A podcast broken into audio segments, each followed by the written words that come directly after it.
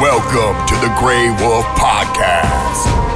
Here we go for a very special edition of the Grey Wolf podcast. It is Ned, joined by John. John, how are you? Back from Bali? Yes, man. I'm feeling very refreshed. I've actually been asked by a few people if I got a tan over there, but you're probably the same as me. I've only got two colours. That's red and white. So, no, I'm feeling really good.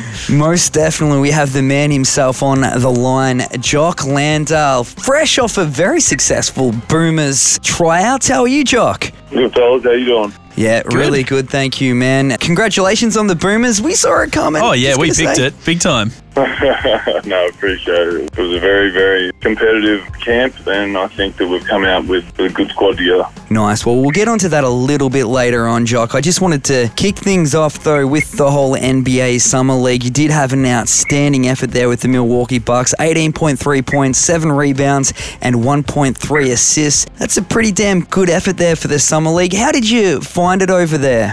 Yeah, it was good. It was super competitive, you know. Like, I think that at that point, it was kind of, you know, in my mind, I was a little bit confused and where I stood with it all, and obviously felt as though I had some things I needed to prove since last time around. So once I got out there, I was there was some nerves, as there always are going into that kind of stuff. But you know, once we got going, I felt super comfortable and felt like I put together a really, really good performance. So all round, I was pretty, pretty happy with how it all went. That's awesome, man. And like, of course, last year you were playing with Atlanta Hawks. Do you feel a year in Europe under your belt really helped with your preparation this year? Hundred percent. think that that's one thing that I'm super appreciative of Partizan and the coach and everything like that. Is the European system really teaches you how to play basketball? Like they're so smart in what they do, and uh, just because like the the way that their style is ran, like it's really tough to score. And like I mean, you see that in the scoreboards. Like a regular game is kind of like sixty to seventy points side, but like I just think that like terms of that kind of stuff, like going into summer league, like I felt like I was mentally just knew the game better than most other people. So from that aspect, I felt good. But you know, there's obviously a lot of other factors involved with that kind of stuff. It was good. I felt like I had a good run.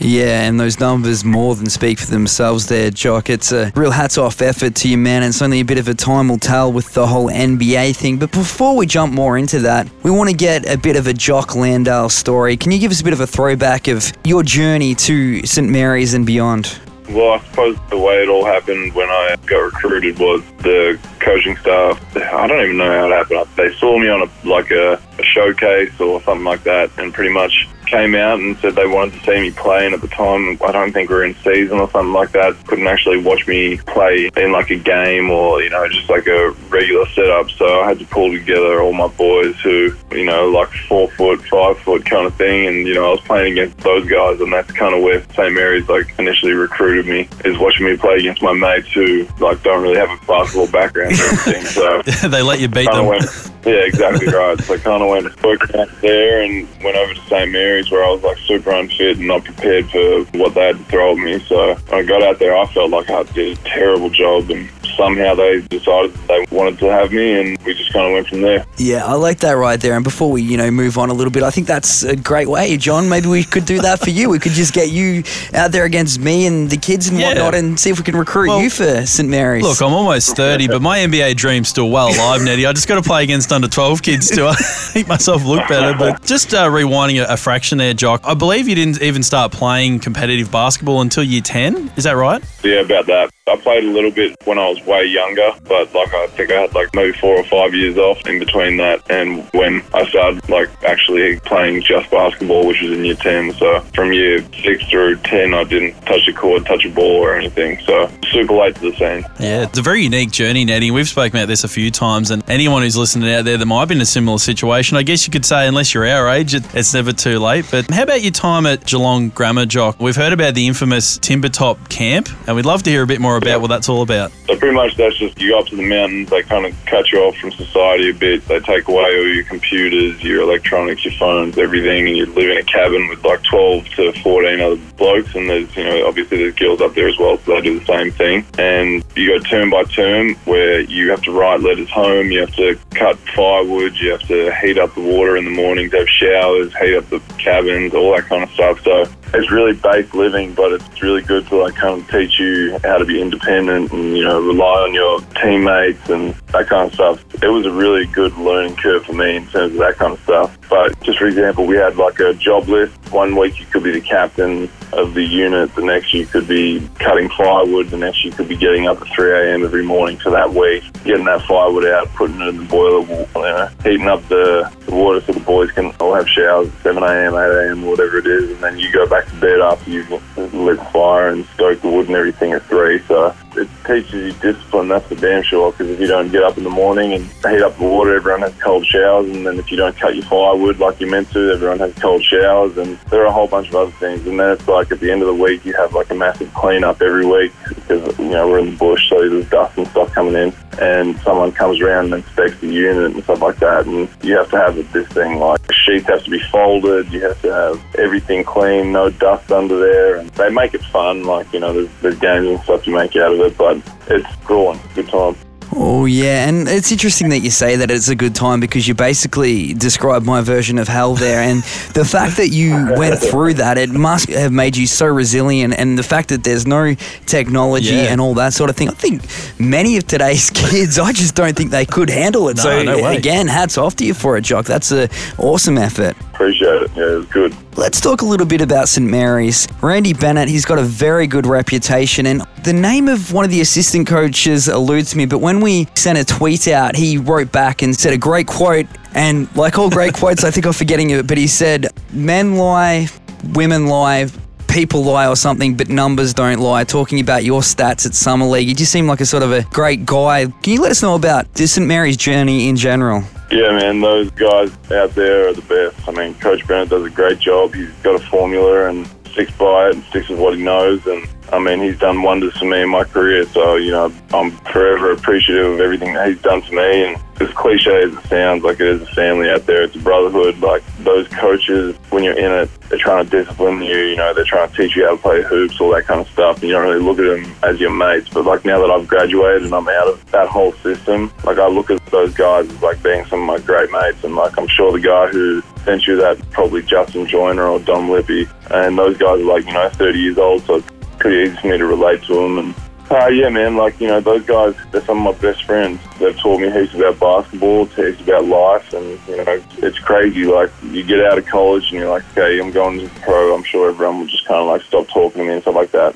I think I've spoken to Coach B more this year than I did like any single year at St Mary's, and we don't even work in the same program. It's just now he's so he's so supportive, and he you know he cares so much about where you end up, and all he wants is the best for you. And I think that's like one thing that really defines those coaches is like they're always just looking out for your best interests and those guys are some of my best mates. So it's pretty cool. Like when all this summer league stuff's going on and boomer stuff's going on, coaches texting me like, "How's it going? What's next? How you playing? Where's your head at? All that kind of stuff." So like they're just continuously like staying right by your side because they want to be a part of the journey. You know, they put so much time and effort into us as players and as people as well that they really want to just like be a part of the whole ride. I'm completely cool with that because they deserve it. They deserve to reap some of the benefits of you know whatever happens in our career. And yeah, those guys are the best. Yeah, that's very awesome. interesting there. Like you'd think that just you wouldn't think it, but sometimes you, it may happen. People just move on to the next thing. But these guys really seem like they do genuinely care. And yeah, it was Justin Joyner, and he said, "Men lie, women lie, numbers don't." I, I had a good crack That's at it. and. I can't, I can't agree more with that though. No, It's I a- think so. Numbers speak for themselves at the end of the day, and obviously, Jock Summer League's numbers have just sort of put you on a path of. I think the next sort of six months are going to be pretty exciting with uh, a lot of things going on. Oh, but, um, most definitely. This Boomers fever is going to Yeah. be very, very exciting times for you, man. it's going to be massive. Yeah, but no, just back on the St Mary's Jock, it would have made the transition really handy having so many Australians in the program over there. You guys would have all hung out together, I'm sure, a fair bit. Did it make moving over there from uh, Australia a little easier? Heaps easier, man. I mean, you got all your best mates out there, and well, they become your best mates. But yeah, like having an Australian out there just gives you like mutual stuff to talk about. Like you can catch up about the footy, you know, and all that kind of stuff. And you know, I knew Dane and Emmett going into St Mary's, so that made it super easy for me. Just because I already had like mutual friends with them, and you know, we could banter about stuff that was going on back home that we with other people and whatever. But it makes a massive difference having St Mary's there. It just kind of brings a little bit of home out there because you know when you're moving around, you're living in different countries and stuff. You can sometimes you know, homesickness is obviously a real thing, but having those boys out there is like a big piece to it, you know. Yeah, that's all I can really say on that. It just brings a little bit of home with you and being out there for 10 months a year, 11 months a year, you want to try and get as much home time as you can. So having those boys there just kind of, I guess, alleviated a little bit of like the homesickness. Definitely, man. And that sort of brings me to my next thing, I guess, on the side of homesickness and whatnot. When we've spoken to you before, we were talking a little bit about EuroLeague and the adjustments there and how you said you had a lot more of a tough time with it in Partizan last year. Can you let us know about your times there? it was a tough year for sure. I mean, everything in terms of basketball out there is unbelievable. You know, the fans are some of the craziest and best fans I've ever seen in, my life. You know, that really added to the whole experience. But when you're in college, or when I was in college, I already knew people going in, and it's a real like family vibe, and you know, everyone's kind of looking out for each other, and they you know throwing dinners and all that kind of stuff, and you know, you're living with the people who are kind of your fans and stuff like that, and it's just easy to like adjust to. But like when you go into a professional life and you're in a major city and you've got teammates who have families and girlfriends, and you know they've got all their mates that they've grown up with living five minutes down the road from them. It's just a different scene. Like you know, on the weekend after a game, you know, you know, and you say, hey, why don't we go catch up and get a drink or get a feed or something like that. You know, a lot of those guys have like, well, I got to go home and look after three kids or hang out with my girlfriend and whatever. So it's lonely out there, man. Like that's all you can really say. It's just it's a lonely lifestyle, and that you know those are the sacrifices you make, and I wouldn't have it any other way. So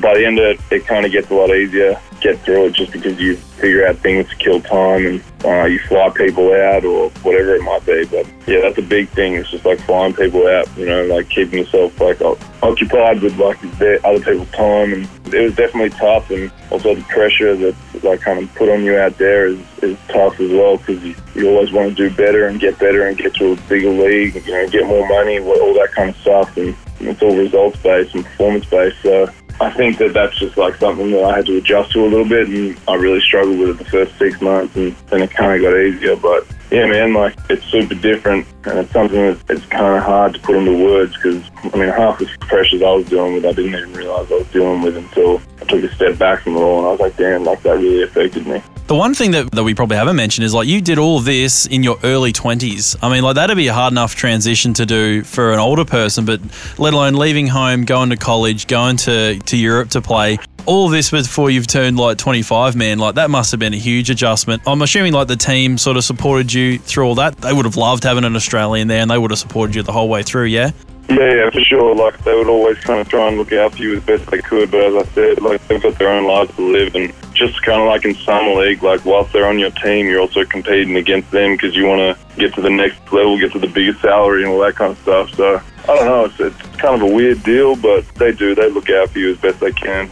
That is very interesting, actually. And I've only just thought about it then. Like, yeah, because it's not quite the NBA, even though it's still very, very impressive. I guess it's sort of like a dog eat dog world mm. sort of thing. Like, you're teammates with the person, but you're both sort of gunning to make that spot. Yeah, to make that step up. Yeah, exactly. And that's like exactly what Summer League is, right? Like, just trying to make that next step, all that kind of stuff. But in a longer term or longer sense, it's like the exact same in professional life because everyone's always trying to chase more money and you know, get to the NBA or get to a better team in Europe or whatever it might be. So it's different. It's definitely a dog eat dog community, I suppose, in a way, when you're sort of trying to fight and try out for a spot on the team. But just on a lighter note, Jock, I mean, you've obviously been away from home for a while. Do you miss your mum's cooking? I know you're home or you've been home lately, but you must miss mum's lasagna or something, right? He's put on 15 kilos. Absolutely. My mum's the best cook I've ever had, so I'll take her cooking over anyone. But that's one thing I've definitely missed. Not so much my dad's cooking, but definitely my mum's. And a quick shout out to Mrs. Landale, of course, good friend of the show.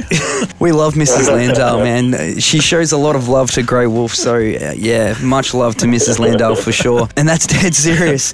Uh, you were talking about making money and all that sort of thing earlier, Jock, and that sort of leads me to this. And I think one of the greatest things about you that not many people would know or might not know at this stage is that you raised some money for mental health by doing one of the most crazy things ever in treading water for how long was it? It was almost 12 hours or something ridiculous. Oh, just nine and a half. It's not that impressive. Is that all? Come on. God, you got to tell us a little bit about that, man, because that that we've spoken this a few times, Danny. That just sounds like hell. I mean, treetop camps up there or Timbertop camp. I mean, all for a great cause, of course. But gee, it must have been hard on you, Jock. Yeah, that was a very interesting night. Well, I think we were hallucinating by about the five hour mark. But yeah, pretty much, you know, as we've been talking about, like had a bit of a rough year out in Serbia and was dealing with some mental health stuff. And, you know, I just kind of decided that, like, you know, I wanted to do something to give back because I used to look at people that I knew with anxiety issues or depression and just, like, kind of look at them and shrug it off. Like, I just don't understand how this affects you. But then, you know, once you go through it and you're in the thick of it, like, you really start to get a grasp of, like, how serious these issues are. So I follow Kevin Love on Instagram and see he's doing a lot of stuff with uh, mental health awareness and and then I kind of combined him with a bit of Kyle Korver and Kyle Korver does like a challenge at the end of every season just to I don't even really know what the purpose of his thing is, but they will just do a really tough physical challenge. I guess it's like bonding or something with his boys. But so we kind of, me and my mate Evan Fitzner kind of took two of those, put them together, and we decided, hey, like, why don't we do a crazy physical challenge? Broadcast it out to social media, see if we can raise some money for mental health awareness. And this year we decided to tread water from sundown to sunrise, which was I think 7.55 at night until 6 a.m. in the morning or something like that. So it was about 10 hours. Wow. And it was crazy.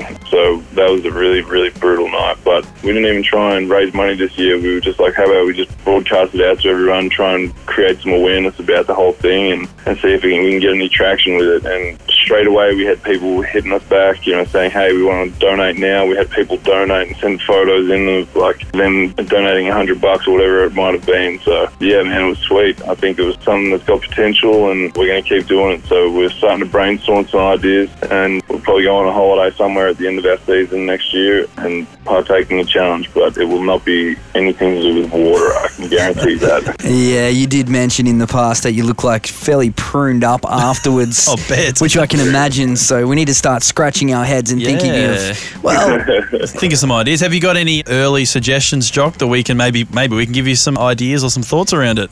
We had thought we were going to carry like a, a log or a rock or like something heavy up like a mountain, and we were thinking maybe doing it up Yosemite or something like that. But because that's kind of California local to us, but we haven't really thought too much about it. Yeah, it's too tough to say right now. But I mean, we get a lot of free hours when we're out in the professional lifestyle, so I'm sure that we'll come up with something in all those free hours at some point. I also feel that's a little bit unfair on your buddy Fitzner there because you did do Timbertop. Yeah, so, like, that'll that's be like a walk in the park for you. One handed. He's like, yeah, come on, let's do this. We should go survive in the woods for a week. And he, he's there in the in Fetal the, position the fetal and- position in the corner of the room, and you're just like, this is nothing. and uh, he'll be all right. Big Fitz is tough, so he'll he'll tough it out. It's got to be a Fitz thing, yeah, Johnny. yeah, of course. I like that, man. Well, that leads us into the Boomers. Well, it really doesn't lead us into the Boomers, but let's talk Boomers and the Boomers camp. Can you tell us about the, the competition there and, and the feels around the camp? It was super competitive, and the one thing that I that really stood out to me was how there was no selfish egos in it at all. Like everyone just wants to play for their country and wants to do everyone proud and wear the green and gold with some serious pride. And I think that that's like the biggest thing is everyone was just kind of supporting each other and helping each other to try and get better. And it was all for the green and gold. So I was a little bit shocked going in. I thought, you know, maybe people would try and like just mentally stay engaged with their own thing and be selfish. And it was crazy because the ball just moved. There was no selfishness. No one was really trying to, you know, put up 40 points every practice. It was just we were playing team basketball and out there just hooping like we were a bunch of mates, and it was great. There was really, really high level competition in there as well. So I think a lot of the young guys stepped up, and dudes who hadn't been in this program before, such as myself, like I think we all showed up, and you know we'd just been introduced to the systems. I think we did a pretty damn good job, and I think it's something that will definitely uh, carry over into future generations. But it was exciting, man. You know, going up myself against Baynesy and Bogut, and playing against you know the younger boys like Brock Motum and Jonah Bolden and stuff. It was sweet. I kind of held my own against them and played really well. And you know now we're here, heading off to playing the World Cup hopefully pretty soon. So yeah, no, it's good. It was fun camp, and I think we're a real threat to take it all the way to the gold medal. Yeah, we are very much looking forward to it. And they obviously thought very highly of you because not only did you make the team, you did get to sport that bucket hat. Yeah, we've got to ask about the bucket hat, man. And where can we get ours? Is probably another good question, which we're uh, got to research.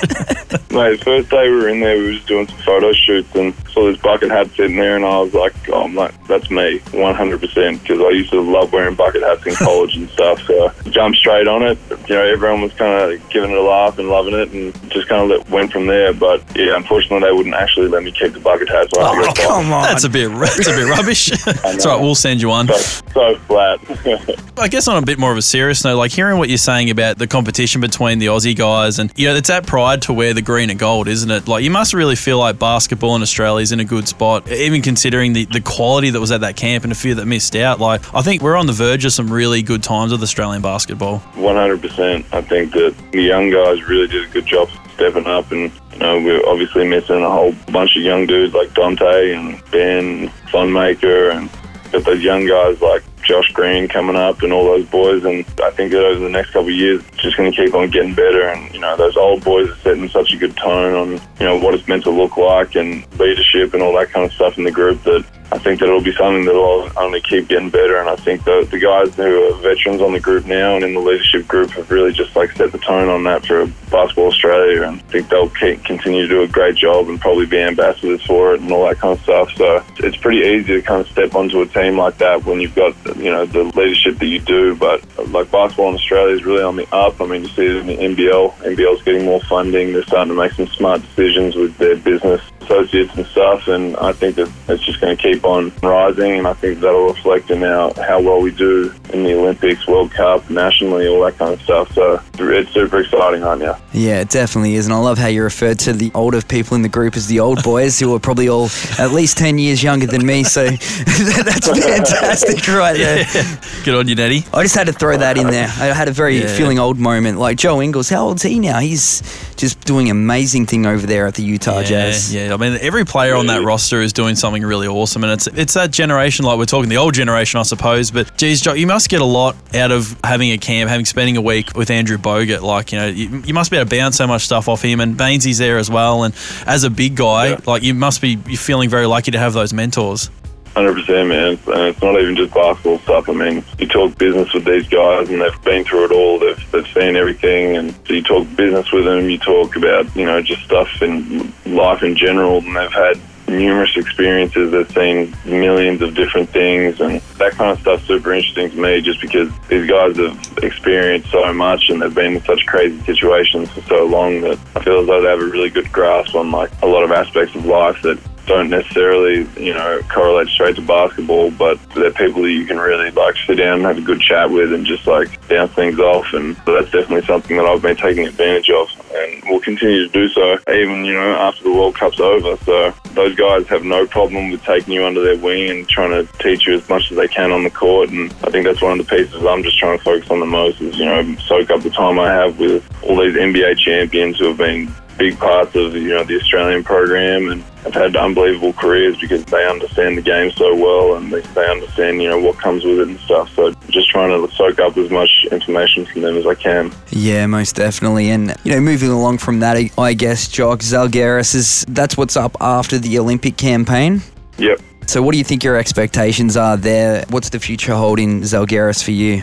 I think that it's another opportunity to go out and compete for a, championship and really just push myself in the right direction, and, you know, and hopefully reach the goal of the NBA eventually. And it'll help me leaps and bounds just to, you know, make the right steps toward, you know, making the Olympics team. And all, all my goals are like right there within grasp. And I think this is just another place where I can really go and learn a lot more about basketball and keep working on my body and my game. And yeah, super excited. It's just, you know, the culture out there is one that's very similar to Partizan. You know, the fans are diehard fanatics and they just throw themselves into basketball during the season and whatnot. So it makes it seriously easy just to kind of enjoy the game whilst you're out there because the fans go so hard and you kind of feed off their energies. I think it's a really good opportunity for me just to keep furthering my skills and learning more than I can, getting another great worldly experience. So I've heard it's quite a beautiful country and I've heard that the city of Kalamazoo is really nice. I'm excited to get out there. Nettie and I have been talking about the Jock Landale story for a while,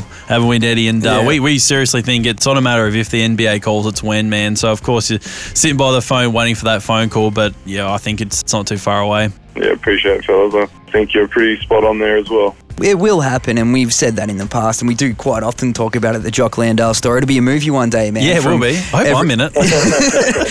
that regrettable interview with uh, Grey Wolf. But yeah, I was gonna, I was gonna say, man, like with going to play in Europe, and then obviously at some stage you will be in the NBA. We'll just put that out there. Do you think you'll do like what Andrew Bogut did and come back and play in Australia? Is that something that you could see like possibly ten Down years track? down the track? For sure, man. I I think it's something that I would love to happen right now, just because you know I, I miss being home, I miss being around my friends and family, and all that kind of stuff. But it's something that one day I'll definitely do. It's just such a good country, and you know I'm I'm very patriotic in that sense. I miss it. I love it here. So if I can, you know, hit two birds with one stone and playing basketball for a, a long period of time, but also living in Australia and doing it, you know, in the prime time summer, like I think I'd be stupid to turn down an opportunity like that. It's definitely something that I'll uh, I'll have a crack at eventually, and who knows when that'll be, but I'm looking forward to it. Look, make sure you keep us in the loop for when you do, because we have a spot on our Monday night team. If you're prepared to travel a few hours, we could definitely use a big guy. Just put it out there. All right, done. I'm, I'm there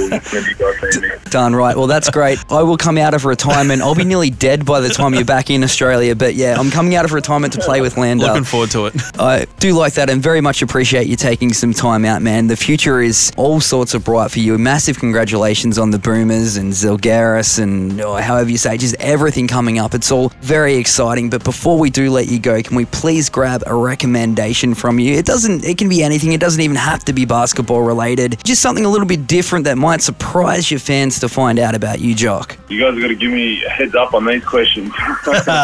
I'm sorry. Uh, no, no, no, you're good. I'm starting to get big into photography at the minute, so I'm really enjoying, you know, doing a bunch of photography, and I think that that's probably one thing that nobody really knows about me. I actually, I'm not embarrassed about it, but I think it's just a little bit quirky and, uh, you know, artistic of me almost. So um, I've just bought one of these Nikon cameras, and I think they're unbelievable. So I suppose if I was going to say, you know, if you're looking for a good time killer and something fun to do, go out and take some photos and get into the whole editing thing because it really is. It's quite interesting how it all works and a lot of fun. Oh yeah, I think that's great right there. What, hmm. immediately, David Attenborough comes to Yeah. mind. You see Jock Landale out there, like with the Be a bit hard to hide behind a tree when you're six foot ten. why is that tree taking photos of me? Oh, I like that right there, man. Yep. Yep. No, it's good. Awesome. Well, thanks so much for taking some time out. Really appreciate it. Be sure to keep an eye on this man when he hits the courts for the Australian Boomers at the FIBA World Cup, August 31st to September 15. Support one Landale. Instagram.com Jock Landale is his Instagram page and twitter.com slash Jock Landale to keep up to date with all things the man himself. Thanks so much, Jock. Really appreciate it, man. No worries. Appreciate you guys having me on.